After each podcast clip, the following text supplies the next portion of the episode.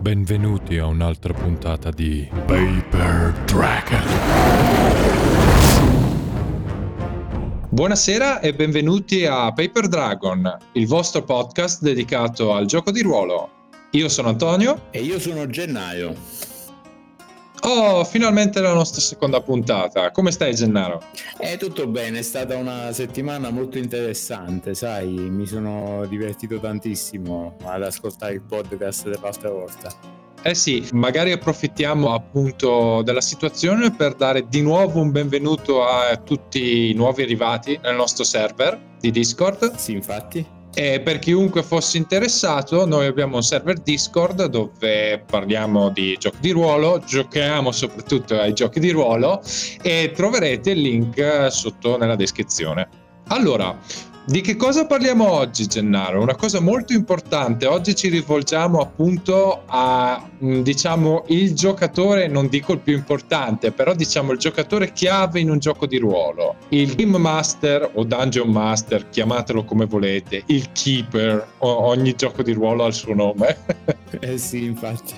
Comunque la sostanza resta sempre la stessa. Diciamo, l'argomento di cui trattiamo è saltato fuori soprattutto con alcuni frequentatori del nostro server e approfittiamo appunto del nostro podcast per parlare fondamentalmente di quali sono le caratteristiche fondamentali di un buon Dungeon Master. Molti quando pensano alle caratteristiche del Dungeon Master immaginano la preparazione, la conoscenza delle regole, il avere tutto sotto controllo. E non è per forza questo, o meglio, per quello che crediamo noi, ma in realtà diciamo che è un argomento abbastanza acceso tra i Game Master, sono tre le caratteristiche su cui deve puntare e deve lavorare. La prima, essere flessibile. La seconda, essere creativo. E non ultima, essere capace di improvvisare. Quindi noi mettiamo sostanzialmente il focus su tutt'altro rispetto a qual è l'opinione comune, ma questo non vuol dire che sia una via priva di sforzo e preparazione. Assolutamente. Flessibilità. Come mai flessibilità? Spiegami un po' Gennaro. La flessibilità è legata nel caso del Dungeon Master alla capacità di potersi adattare, quindi che ci sia tanto materiale preparato prima della sessione o ci sia poco materiale preparato prima della questa sessione, ciò che conta dopo l'attacco, la cosiddetta scena iniziale,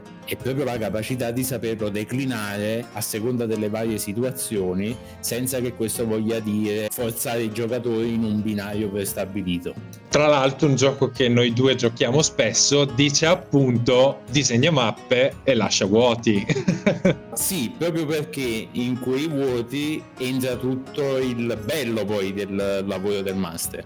Secondo me come master è molto difficile prepararsi a tutto in anticipo. L'avere la flessibilità ti dà la possibilità di essere sempre comunque pronto a ogni evenienza che ti pongono davanti i giocatori, essendo un gioco dove comunque i giocatori non devono scegliere una strada prestabilita, ma bensì devono fare le loro scelte. Secondo me eh, la cosa importante da imparare come game master è quella di riconoscere le strutture su come pensano i personaggi. Molte delle volte riconoscere varie strutture, in inglese li definiscono path, no? Eh, le vie, riconoscere quelle ti dà una grossa forza, riconoscere subito cosa fa un giocatore, dove vuole andare a parare e riuscire in qualche modo a gestire comunque la narrazione attraverso le sue azioni.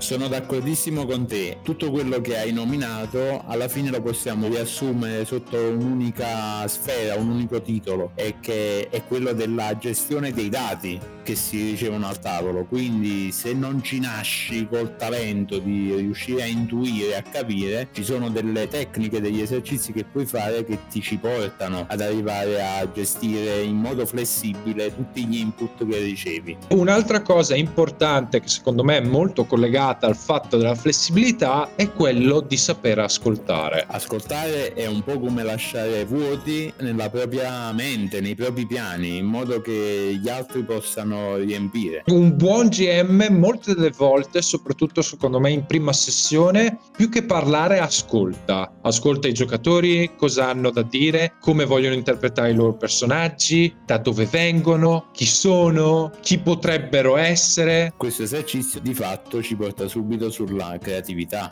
perché la creatività non è per forza quella di avere la trovata originale, ma è anche quello di saper avere una trovata sulla base di quello che si ha. E in questo caso il materiale che si ha sono proprio queste informazioni che un profondo ascolto riesce a trarre dai giocatori. Una cosa che comunque può aiutare è prima delle sessioni ovviamente leggere un buon libro eh, legato al fantasy, guardare dei film o delle serie tv legate al fantasy, poter usufruire di comunque altri media dà la possibilità comunque di potersi segnarsi idee che potrebbero funzionare nel tuo gioco. È inutile prepararle prima, secondo me. Vanno segnate, almeno questo è quello che faccio io. Io di solito ho il mio libro sacro del GM, ho un paio di idee che trovo interessanti, che ho trovato magari in un film che ho visto, in un libro che ho letto, magari in un libro che ho letto molte le volte mi segno delle belle descrizioni descrizioni, per esempio io sto leggendo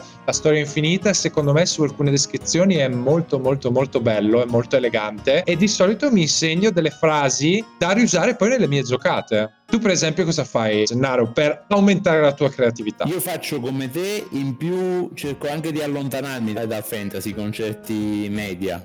Tipo ultimamente ho preparato quasi tutte le mie giocate guardando Jurassic Park. Sembrerà strano, non avevo nessuna giocata con i dinosauri o con uh, cose simili, mostri giganti, ma quello che sono andato lì ad attingere è stato proprio la capacità di tenere la gente sul filo del rasoio. Che figo! interessante, interessante questa cosa. Quindi tu comunque consigli di sfruttare altri, magari non chiamiamoli sistemi narrativi, però delle narrazioni abbastanza lontane dal fantasy per comunque carpirne dei beat da appunto questi media differenti e li riporti nel fantasy, è molto interessante. Anche perché così eh, mi allontano dalla possibilità di essere, come posso dire, scoperto. Cioè, dopo alla terza volta che il cattivo non morto è un Nazgul, dopo un po'. Giustamente. Il che, il che ci porta appunto visto che si parla di soluzioni che si ripresentano continuamente, direi che arriviamo al terzo punto, che è l'abilità di improvvisare. Questa è la più controversa di tutti, perché per poterla padroneggiare bisogna prima comprendere la lettera, cioè cosa vuol dire veramente improvvisare. Esatto, perché molte delle volte la parola improvvisazione eh, viene eh, mal capita, mal interpretata, secondo me. Sì, come, mm, come se fosse l'approssimazione ammantata di dignità, quando, in, quando invece l'improvvisazione è profonda conoscenza degli strumenti che si hanno a disposizione, più la capacità di saperli inserire al momento giusto.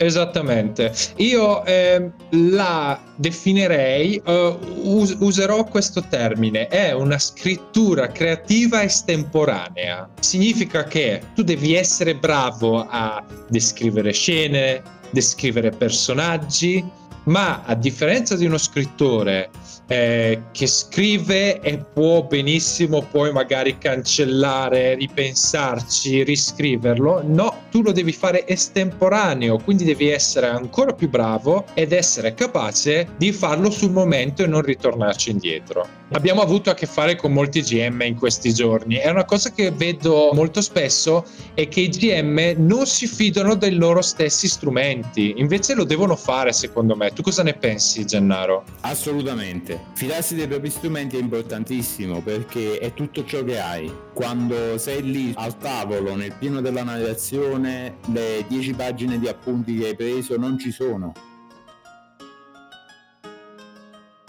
Quindi fidarsi dei propri strumenti fa sì che tu possa avere una giocata creativa, flessibile e ovviamente divertente, che è la cosa più importante.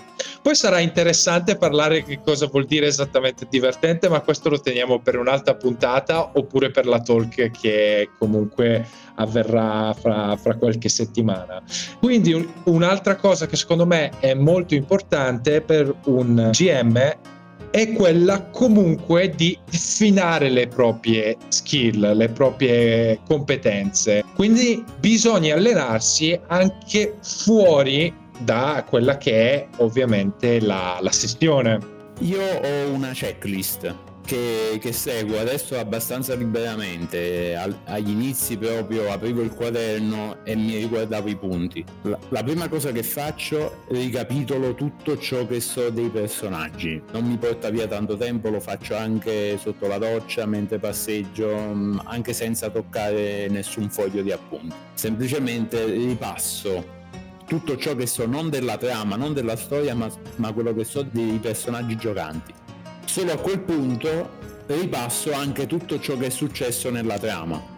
A quel punto il passaggio successivo è quello di creare la scena iniziale della sessione, che è dove io condenso tutta la preparazione della settimana. Bello, invece io una cosa per esempio che tante volte cerco di soffermarmi è allenarmi sull'impersonare gli NPC. Molte delle volte uso un elenco di, definiamoli, troppi, si può usare questo termine, o comunque di luoghi comuni, chiamiamoli così, il tipico eh, host, il tipico bambino bambino, insomma, mi faccio un giro e cerco di eh, modulare la mia voce e decidere i comportamenti che possono avere determinati NPC, perché secondo me è una cosa molto importante eh, per rendere vivo il mondo che stai cercando di proporre o che comunque si sta portando al tavolo tutti assieme. Un'altra cosa che faccio anch'io è ripassarmi la storia perché secondo me è abbastanza bruttino quando magari il GM ovviamente può sbagliare, però è sempre meglio evitare farlo perché nel momento in cui c'è quel piccolo sbaglio e magari c'è un giocatore che non è molto proattivo,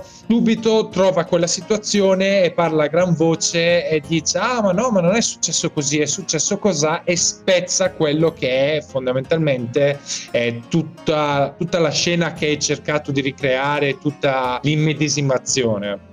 Allora Ricapitolando, perché alla fine siamo riusciti a vedere tutte quelle che sono più o meno le caratteristiche di un buon GM, fondamentalmente sono quelle tre: flessibilità, creatività e abilità di improvvisazione. Ma c'è una cosa molto importante che non stiamo dicendo. Che qual è Gennaro? Per poter arrivare a esprimere queste qualità e mettere in pratica le tecniche di cui magari parleremo in un'altra occasione in modo efficace, bisogna prima di tutto mollare il controllo. Il controllo sui personaggi, il controllo sulla trama, il controllo su tutto. Assolutamente, è importante che un GM non sia il cosiddetto control freak, ok? Quello che impazzisce e non vuole assolutamente far andare via niente. Io ho questa frase sempre con me dietro, in inglese, go with the flow, vai con, vai con l'onda, vai con la marea, segui sempre eh, il fiume. Tu che dici? Appunto perché andando con la corrente si riesce a essere prima di tutto rilassati, in quanto tu hai controllo sulla tua tecnica, non sugli eventi. Alla fin fine in quel momento si è come degli attori, no? Non si perde tempo a rifarsi l'elenco di tutte le regole in testa, ma si va con la corrente. Show must go on. Che apre l'ascolto. Quindi è un circolo virtuoso che si riesce poi ad attivare. E per fare questo serve relax, serve tranquillità perché così riuscendo ad ascoltare si riesce anche a usare quello che secondo noi è l'utensile più importante di un GM, cioè usare quello che ti danno i giocatori, che ti dicono i giocatori. Che è la materia più pregiata con cui costruire una storia. Direi che per oggi è tutto. Se avete qualsiasi domanda riguardo all'argomento potete contattarci o sul nostro server Discord oppure sulla nostra pagina Facebook. Qui è tutto. Un saluto da Antonio. E un saluto da Gennaio.